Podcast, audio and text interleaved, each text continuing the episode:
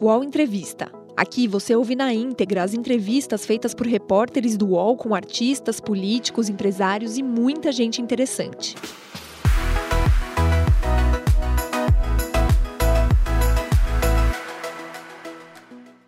Olá, amigos e amigas, sejam bem-vindos a mais uma entrevista ao vivo do UOL.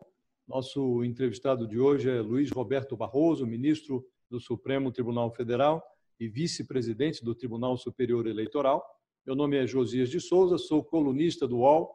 Em tempos de distanciamento social, como recomendam as autoridades de saúde, nossa conversa ocorrerá por videoconferência. Bom dia, ministro. É, muito obrigado por nos atender. Eu começo por, eu começo por lhe perguntar, ministro, é, justamente sobre essa pandemia que aflige o mundo numa decisão da semana passada, o senhor proibiu o governo de lançar uma campanha publicitária que pregava a volta ao trabalho. A despeito disso, o presidente Bolsonaro manteve a sua pregação contra o distanciamento social, que é preconizado pela OMS, adotado ao redor do mundo, avalizado pelo Ministério da Saúde e colocado em prática por governadores e prefeitos. Na sua decisão, o senhor anotou que o isolamento não é uma questão ideológica, mas técnica. O que é que o senhor acha desse embate que se dá no Brasil hoje? Bom, eu acho que nós estamos vivendo um momento importante de é, resgate do, da importância da ciência e de você trabalhar com fatos, com evidências e não com opiniões, é, ideologias ou, ou superstições. É, eu acho que uma das consequências, é, talvez positivas, é, dessa tragédia humanitária que nós estamos vivendo é um certo resgate do, dos valores iluministas, é razão, ciência, humanismo e, e, progresso para todos. Tanto se nós vivemos um momento em que em todo o mundo a Organização Mundial da Saúde, os grandes epidemiologistas, as principais instituições médicas brasileiras pregavam o distanciamento social e o recolhimento domiciliar como a grande solução para impedir um genocídio é, de pessoas pobres é, no Brasil, eu achei que era o meu papel, é, enfim, em nome do direito constitucional à vida e do direito constitucional à, saúde, intervir. É preciso ter em conta, Josias, que o coronavírus, por enquanto, atingiu majoritariamente o andar de cima, gente que viaja, gente que se interna no, no Sírio-Libanês, no Einstein, no, na, na rede DOR. É, mas na medida em que isso se dissemine, nós vamos fazer um teste muito importante do Sistema Único de Saúde. E, portanto, é preciso ter um cuidado de não sobrecarregá-lo além das suas possibilidades. É disso que se tratava e eu preferi me valer das posições científicas muito consolidadas contra é, posições que eram predominantemente políticas sem embasamento nos fatos. Além da sua decisão, ministro, que vetou essa propaganda, houve mais duas deliberações de ministros do Supremo relacionadas ao coronavírus. Numa, o ministro Alexandre de Moraes questionou o presidente da República sobre eventual interferência na condução técnica do Ministério da Saúde. E noutra, o ministro Marco Aurélio Mello determinou à Procuradoria que analise a consistência de uma notícia crime em que o presidente da República é acusado de menosprezar a pandemia num pronunciamento feito em rede nacional. Há um excesso de zelo da parte dos ministros do Supremo ou o chamado sistema de freios e contrapesos está funcionando no Brasil? Não, veja, esses dois exemplos que você acaba de dar, tanto o ministro Alexandre de Moraes quanto o ministro Marco Aurélio pediram informações, não houve decisão é, do Supremo. Houve decisões que eu considero importantes, uma do próprio ministro é, Alexandre, é, no tocante à liberação dos estados de pagamento da dívida, que eu achei que foi uma interferência é, necessária. Houve uma outra decisão dele mesmo, direcionando recursos daquela multa que a Petrobras teria que pagar ao Departamento de Justiça americano, que foi é, direcionado para a educação, e eles redirecionaram para a saúde. As, as decisões que, que foram proferidas até agora, acho que foram intervenções muito pontuais e importantes. É, eu acho perigoso nesse combate ao coronavírus, você ter uma judicialização generalizada e desregrada pelo país afora. É, é preciso ter um certo cuidado, é, porque o judiciário nem sempre é capaz de aferir o efeito sistêmico das suas intervenções. Quer dizer, se o judiciário começar a interferir para mandar internar, para mandar fazer teste, você desarruma o, o sistema. Portanto, eu, eu sou um defensor de uma certa autocontenção nessa matéria, salvo essas situações eh, extremas. Eh, e eu acho que essas três intervenções do Supremo, pontuais, foram positivas. Não convocar as pessoas para irem para a rua, dispensar os estados de pagar a dívida com a União para poder dedicar verbas ao combate à pandemia e esta de direcionar para a saúde dinheiros que iriam, nesse momento, para a educação. O presidente menciona, o presidente da República menciona a hipótese de reabrir o comércio por decreto. Já mencionou isso algumas vezes e chegou a dizer que nesta semana poderia tomar alguma providência nesse sentido. Isso pode levar a esse fenômeno que o senhor acaba de mencionar, que é o fenômeno da judicialização. É mais um tema que pode ser judicializado. Sem entrar no mérito do, do, dos poderes do presidente, o que eu queria saber do senhor, falando em tese, é se é, um decreto pode desfazer decisões de governadores, um decreto presidencial, ou se os governadores têm amparo legal para tomar essas providências que vêm adotando é, no sentido de isolar socialmente é, as pessoas? É, bom, José, eu, eu tenho um pouco a expectativa de que o presidente ouça a área científica e a área técnica do seu próprio governo e não expeça um decreto neste sentido, que contraria todas as diretrizes mundiais. Quer dizer, países como a Itália e a Espanha, que não tomaram essas providências drásticas no início, sofreram dramáticas consequências dos Estados Unidos também, hein? gente que tem muito mais dinheiro do que a gente.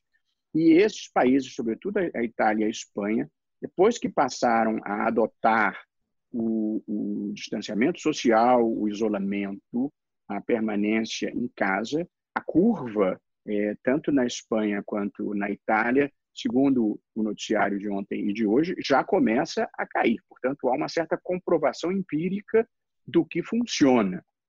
De modo que eu tenho a expectativa de que o presidente não vá de encontro à ciência e à experiência mundial. A Coreia do Sul, por exemplo, pela atuação eficiente do seu governo, conseguiu minimizar é, o, o, o, problema. Portanto, o problema não é a intervenção estatal, o problema é a má é, intervenção estatal. Mas, seja como for, respondendo à sua pergunta, o presidente tem a competência para expedir decretos. Portanto, formalmente, ele pode fazer.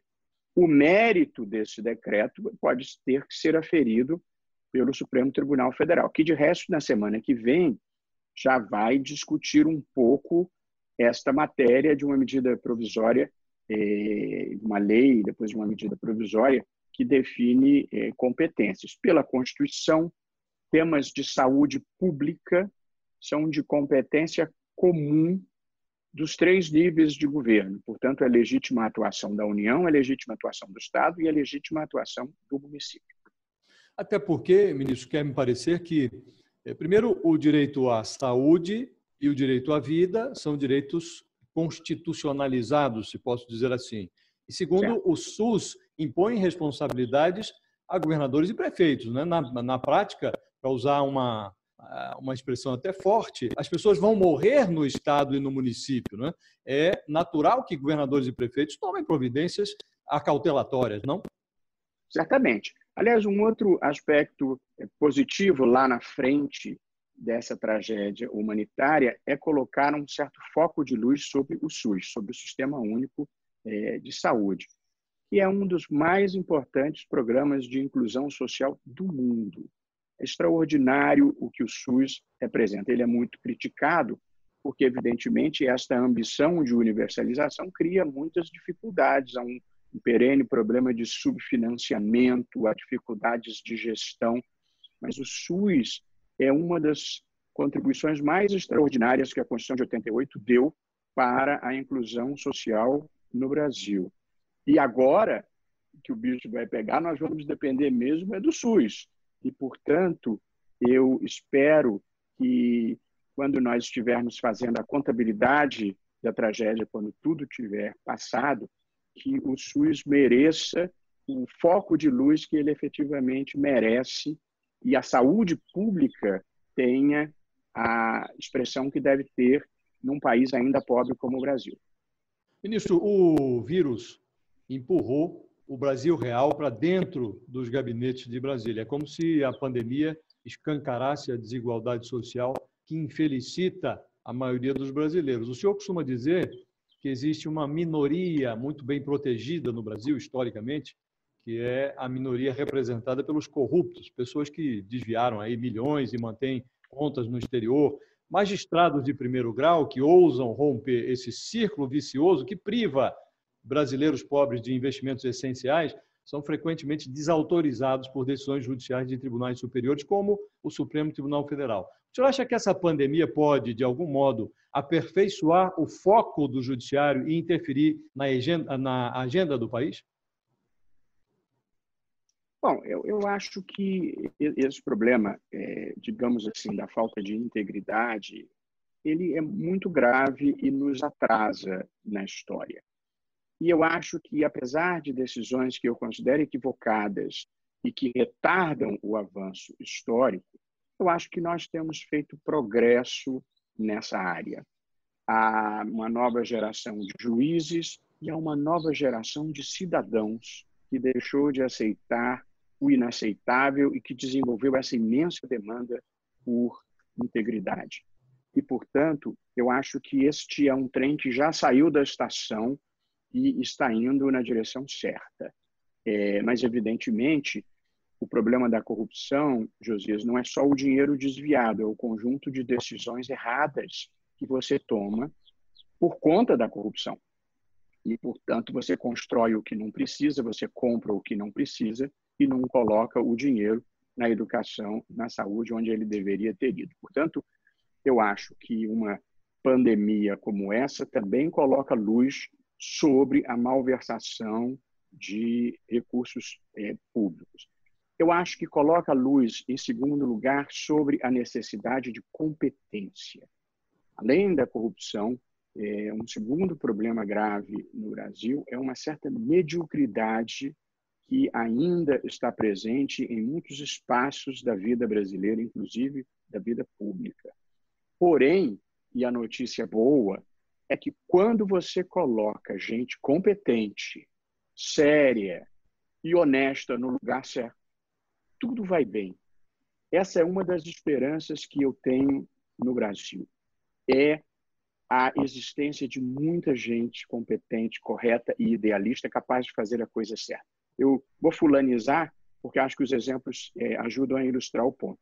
Quando você colocou o Ilan no Banco Central, as coisas andaram bem. Você colocou o Pedro Parente na Petrobras, as coisas andaram bem.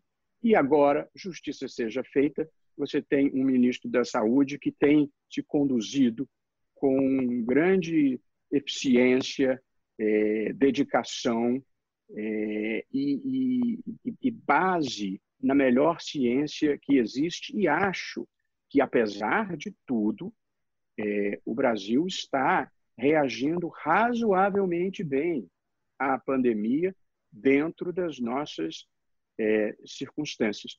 Portanto, não deixa de ser alentador você ter um país que tem muita gente boa e que é só uma questão de você acertar quem você vai colocar onde.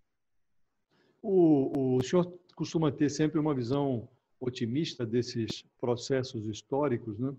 mas é, não lhe parece um contrassenso que, tendo um ministro que tem essa visão científica e até é, aprovada, segundo o Datafolha, por 76% do, do, dos brasileiros, é, o, não lhe parece é, é, um contrassenso que o presidente conteste o seu próprio ministro e preconize algo que o ministro é, algo que vá na contramão do que o ministro é, defende e que a ciência defende, que é o isolamento social? Quer dizer, não lhe parece um contrassenso que o presidente conspire contra o seu próprio ministro?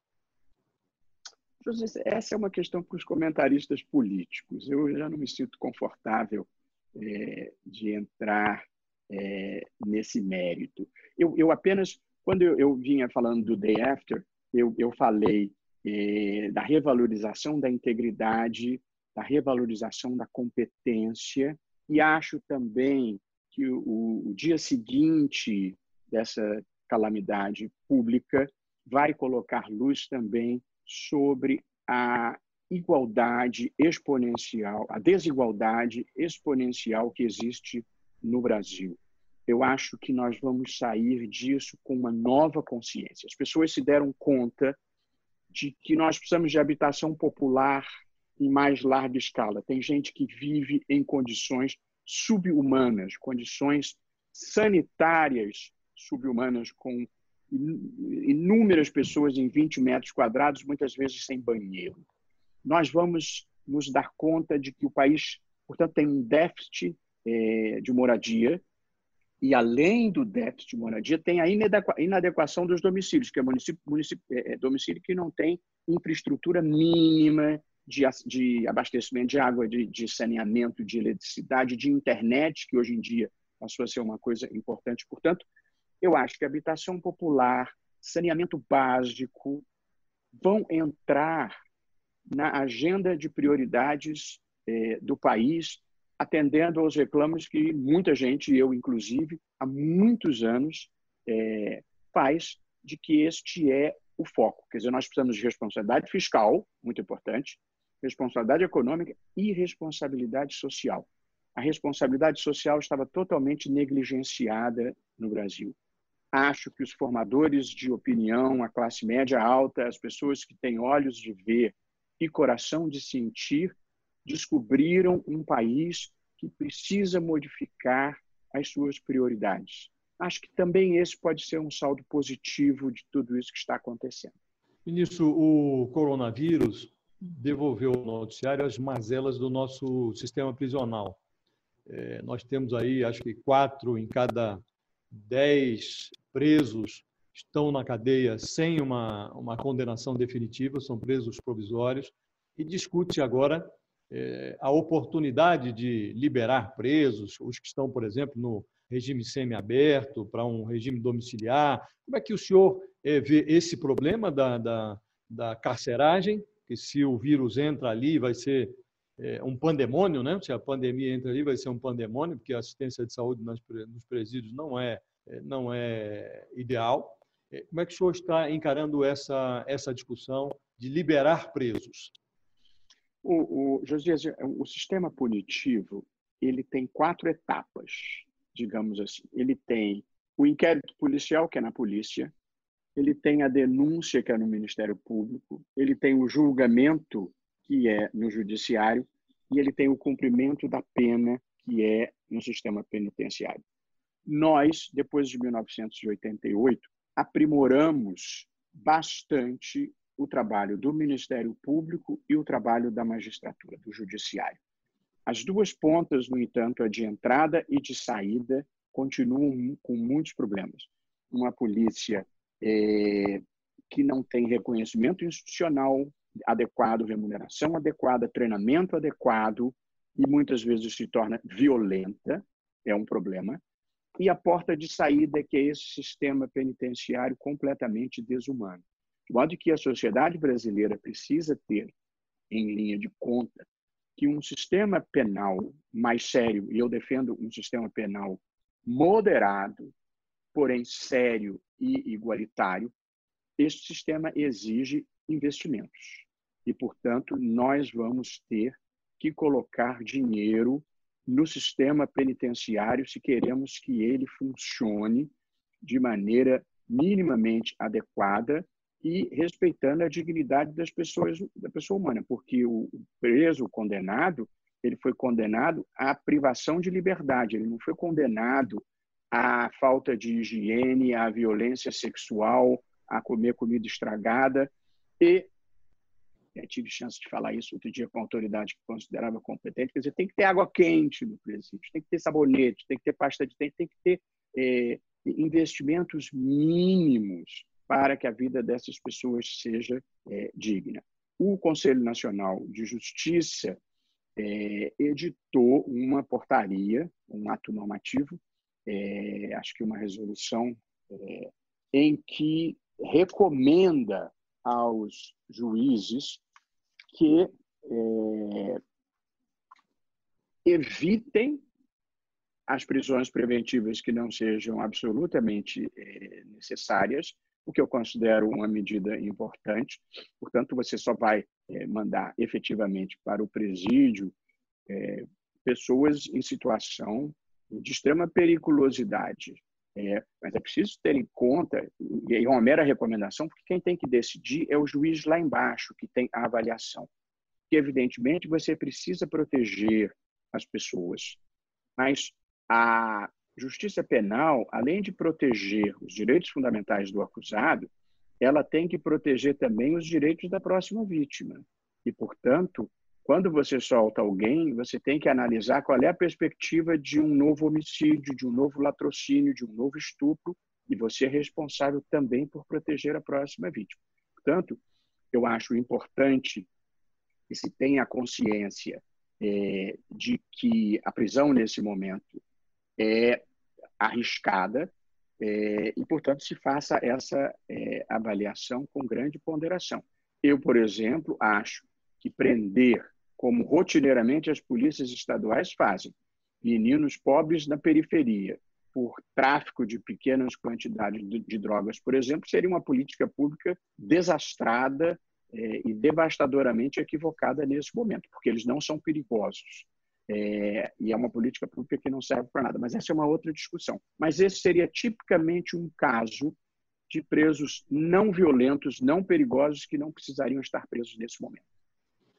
O, o senhor é também, além de ministro do Supremo Tribunal Federal, é ministro do Tribunal Superior Eleitoral e é vice-presidente. Hoje vai assumir a presidência do tribunal em maio. Portanto, o senhor estará no comando do tribunal quando é, a eleição municipal estiver em curso. E há hoje um debate sobre a necessidade de, eventualmente, adiar essa eleição. E nós estamos nessa situação de pandemia, a eleição está marcada para outubro e ninguém sabe quanto tempo vai durar essa necessidade de isolamento social. Eu tenho notado que o senhor tem uma preocupação de, eventualmente, diante da necessidade de adiar, não extrapolar o ano de 2020, que a eleição se dê neste ano e que não, não ocorra a prorrogação de mandatos. Qual é o deadline do, do, tribunal? Com que prazos o senhor trabalha e é, quando o tribunal terá que tomar uma decisão sobre adiar ou não adiar a eleição? Pois então, Josias, é, existe uma pandemia reconhecida pela Organização Mundial é, da Saúde, o contágio é imenso e muito veloz, e evidentemente nós temos que estar atentos a isso. Eu não tenho nenhum poder sobre as forças é, da natureza, nem sei se gostaria de ter, é, mas a, a, verdade é que a, nós estamos monitorando a evolução da doença. Há, há, há muitas posições científicas contrapostas. Há pessoas é, que sustentam que nós vamos ter um pico em abril e maio e um decréscimo a partir de junho, há pessoas que defendem, pessoas sérias, é, é porque isso é meio imprevisível mesmo, que acham que só vai começar a cair em setembro. É, evidentemente, se só começar a cair em setembro, não há como nós realizarmos as eleições, porque as convenções partidárias são em agosto e a campanha começa em 15 de agosto. Portanto, eu não gostaria de adiar as eleições, acho que ainda não é preciso decidir isso é, nesse momento, mas acho que a gente não pode fechar os olhos a essa possibilidade, a, a esse risco. Eu imaginaria junho como sendo um momento é, em que nós teremos que ter uma definição. Não apenas por causa das convenções partidárias e do início da campanha, como também porque a justiça eleitoral ela tem que fazer testes das urnas, as urnas eletrônicas. Esse é um sistema que tem funcionado extraordinariamente bem desde o final da década de meados da década de 90, mas ele não funciona sozinho. É um, é um trabalho técnico é, subjacente, uma equipe notável do, de tecnologia da informação no, no, no TSE, e nós fazemos testes em diversos TREs e estados da federação, que é para não ter erro na hora. É, Se nós não pudermos fazer os testes mínimos necessários até junho ou em junho, aí nós começamos a ter é, risco de dificuldades operacionais. Portanto, eu imaginaria junho como sendo essa data. Sempre lembrando, o TSE conduz as eleições, mas o calendário eleitoral está na Constituição. Portanto, a mudança do calendário eleitoral depende, é, evidentemente, de uma decisão do Congresso Nacional por emenda à Constituição, porque a Constituição prevê a eleição, o primeiro turno, para o primeiro domingo de outubro. Portanto, enquanto não houver mudança na Constituição, eu continuo trabalhando com esta data. E considero muito importante, Josias, se tivermos que adiar, que seja pelo período mínimo inevitável para que as eleições possam ser feitas com segurança para a população. Quer dizer, a saúde da população é o bem maior a ser protegido. Mas, logo em segundo lugar, vem o respeito aos ritos da democracia.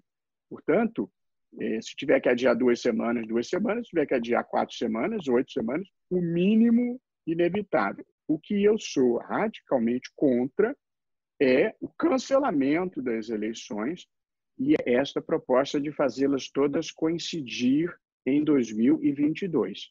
Aí eu acho que nós temos um problema grave.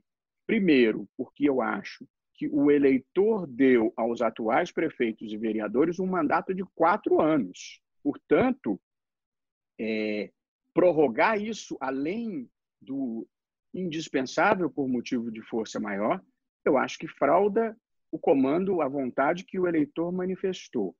Além do que, eu acho uma péssima ideia você fazer coincidir eleições municipais com eleições nacionais. Porque, Josias, as pautas são diferentes. As questões municipais são transporte urbano, é, abastecimento de água, é, zoneamento, gabarito, é, recuperação de áreas degradadas. O debate nacional é sobre saúde pública, é sobre é, é, é política econômica, é sobre é, educação básica, as grandes linhas. Portanto, eu acho que se você junta as questões nacionais com as municipais, uma delas vai ficar a reboque da outra, vai ficar prejudicada. Além do que, e terminando, na, nas próximas eleições, essas que eu presido, nós estamos estimando, por causa do fim das coligações, 750 mil candidatos entre prefeitos e vereadores dos 5.600 municípios é, brasileiros. 750 mil.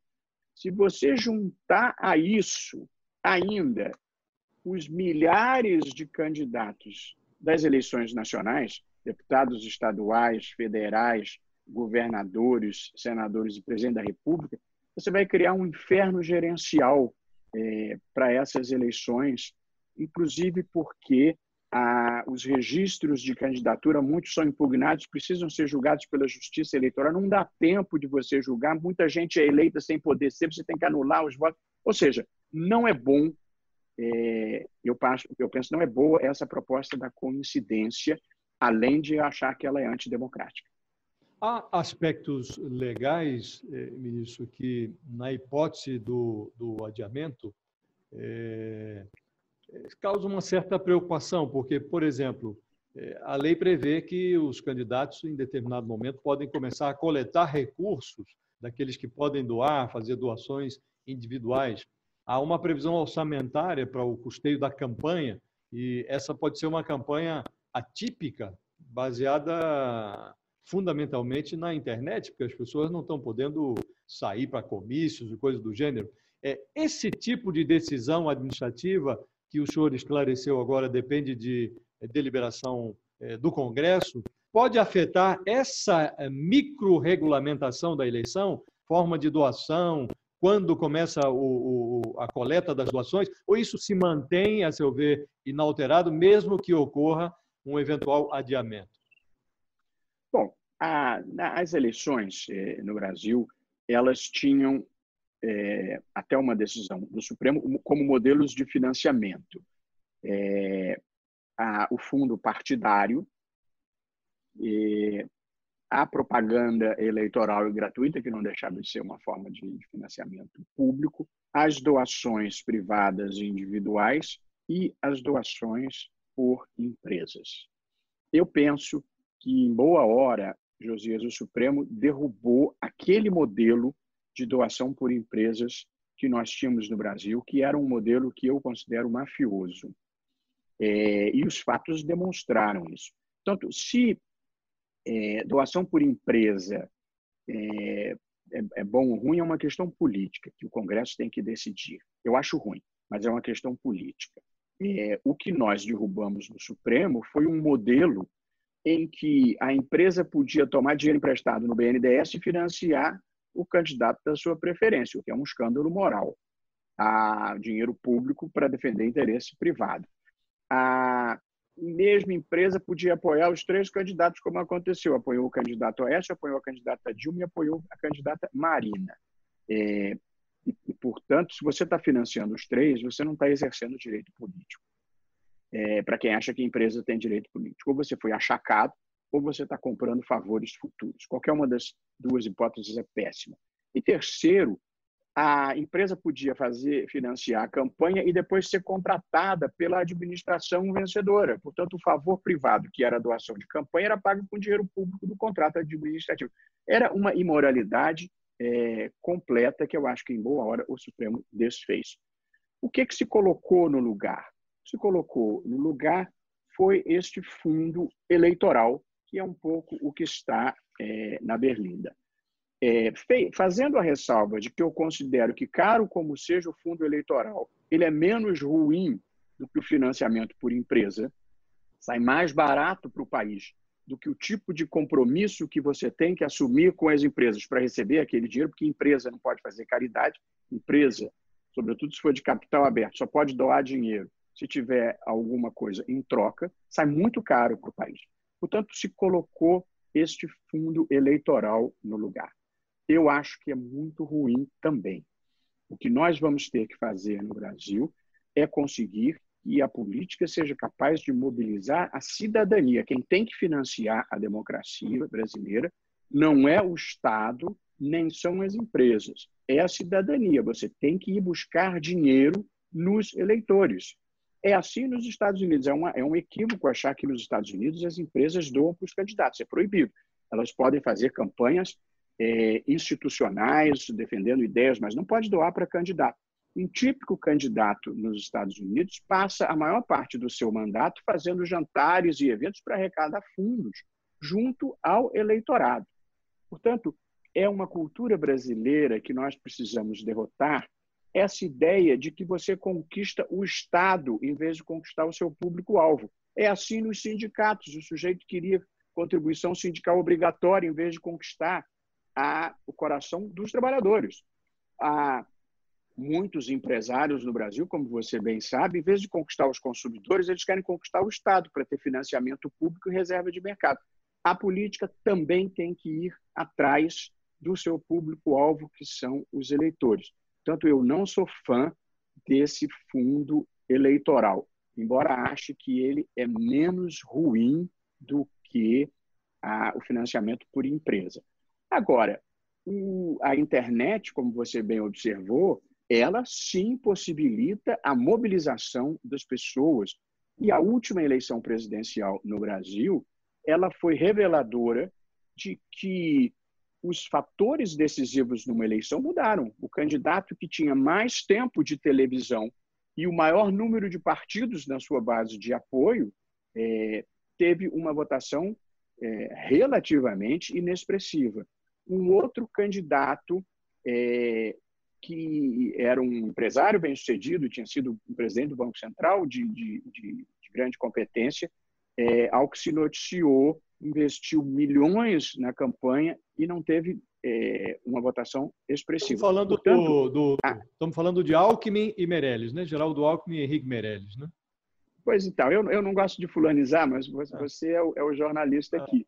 É, é só para te dizer que a lógica da campanha e a lógica do financiamento mudou e acho. É, e acabou vencendo, pelo seu raciocínio, acabou vencendo o presidente Bolsonaro, que dispunha de um partido pequeno na ocasião e de pouco tempo de televisão, quer dizer, a campanha dele se deu mais no ambiente virtual da internet. Né? E, e, pelo menos nos dados que chegaram ao TSE, foi uma campanha de gastos bastante modestos em comparação é, com, com os outros. Se teve alguma coisa errada de disparos e tal, eu, eu não sei, não, e, e, esse processo não está comigo. É, e se tiver tido, eu acho que deve ser reprimido. É, portanto, é, a sua preocupação se justifica, mas essa questão do financiamento é, mudou muito.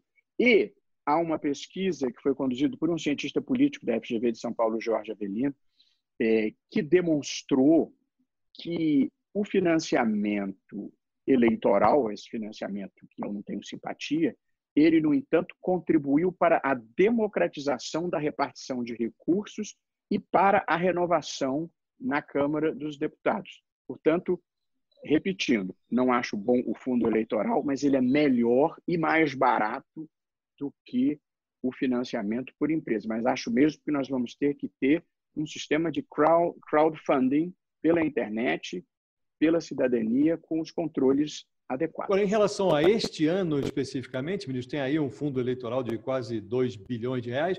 É, é, em relação a isso, o senhor acha que não tem o que fazer? Está aprovado, esse é o fundo e esse dinheiro tem que ser gasto, é isso? Essa é uma matéria para o Congresso Nacional. Portanto, ele está aprovado para este fim e só poderá ir para outra finalidade se o próprio Congresso Nacional é, o senhor deliberar tem diferentemente. pessoal a esse respeito? Não acha que seria razoável que isso fosse destinado, por exemplo, para a área da saúde? José, evidentemente, como ministro, eu, eu não me cabe opinar sobre isso, porque essa é uma decisão política é, do, do, do, Congresso. É, mas, evidentemente, se há um esforço é, de guerra, eu acho razoável que cada um dê a sua parte, ainda que não seja a totalidade, pelo menos uma parte é, relevante, é, talvez seja uma boa ideia para os políticos é, deliberarem. Ministro, para ficar bastante clara a sua posição, havendo a necessidade de adiar, o senhor trabalha com a hipótese de adiar para dezembro, para janeiro do próximo ano? Qual seria um prazo razoável, se a ciência permitir? Sim, a, a minha ideia é que o adiamento fosse por um prazo máximo de dois meses e que nós pudéssemos fazer em lugar do primeiro domingo de outubro, no primeiro domingo de dezembro. E aí, se nós conseguirmos correr um pouco, nós conseguimos concluir o processo antes do término do mandato. Ou, ainda que não se consiga, a prorrogação seria por duas semanas, uma coisa é, de, de, de, pouca expressão. É, portanto, neste momento, eu trabalho é, com a esperança de não ser necessário adiar, e, se for necessário, adiar que nós possamos fazer é, até o início de, de dezembro, sem necessidade de estender é, os mandatos para é, além do, do, necessário. Mas considero, de novo, a democracia brasileira, eu acho que ela é uma democracia que amadureceu e se, e se consolidou as instituições funcionam bem. Você pode até achar que existem insuficiências democráticas em atitudes A, B ou C, mas a verdade é que o Congresso funciona com independência e o Judiciário funciona com independência. É isso que é democracia. Instituições é, funcionando é, adequadamente.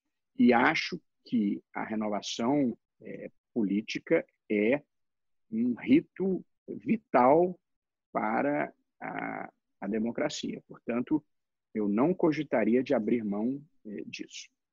Ministro, os senhores eh, se reuniram, alguns ministros de tribunais superiores, alguns inclusive do Supremo Tribunal Federal, seis ou sete, se reuniram no mês passado com os presidentes da Câmara do Senado e com o ministro da Saúde. É, eu queria que o senhor nos, nos desse uma ideia do que, do qual foi o quadro que o ministro da Saúde traçou nesse encontro com os senhores, se a coisa está se dando como ele previu em termos de ascensão da curva de contágio E, em segundo lugar, verificou-se depois que o, o, presidente do Senado, Davi Alcolumbre, testou positivo aí para o coronavírus. Né? O senhor, depois disso, fez exames, o senhor é, é, teve essa preocupação? E como se dará o funcionamento do Supremo daqui por. Não, eu, eu, eu, eu não estive é, é fisicamente próximo do, do, presidente do Senado. Até ao passar, eu, quando eu entrei, eu cumprimentei e ainda brinquei, disse, primeira vez que nos vemos e não podemos nos cumprimentar. É, e, e, não sentei próximo é, a ele, embora enfim, estar contaminado sem ter conhecimento naquele momento não, não envolvia é, nenhum comportamento é, indevido. É, de fato, estava o presidente da Câmara, estava o presidente do Supremo, o ministro Dias Toffoli, e o, o ministro da Saúde fez uma exposição, tal como tem feito é, regularmente na televisão, na mídia em geral.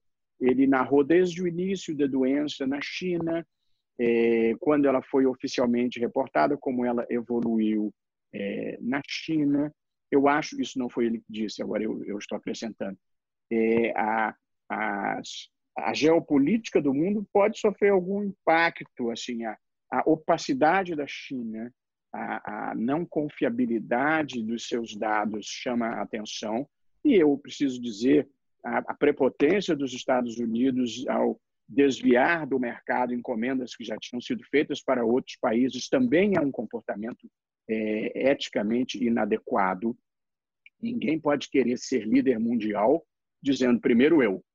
É, portanto, eu acho que há um desgaste é, há um desgaste interno na política americana pelo negacionismo do presidente e pela escalada da doença nos Estados Unidos. Eles hoje temem, Josias, é, entre 100 e 250 mil é, mortos. É, é, é, muito impressionante. É, hoje, os números já são de quase 350 mil, com cerca de 10 mil por isso, mortos. Por isso é que o, é... esse, esse movimento negacionista, né, que são cada vez é, em quantidade menores, os negacionistas estão sumindo. Né?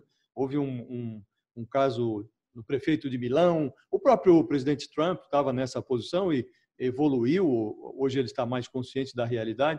É uma pena que no Brasil essa realidade não tenha se, é, se estabelecido ainda, né? Não, o próprio Supremo ali, nesta sessão com o ministro da Saúde, após a exposição dele, nós fizemos uma sessão administrativa em que se votou pela cessação ou não das sessões presenciais, é, e só eu votei é, pela, pelo início imediato da quarentena. É, todos os demais achavam que era o caso de continuar.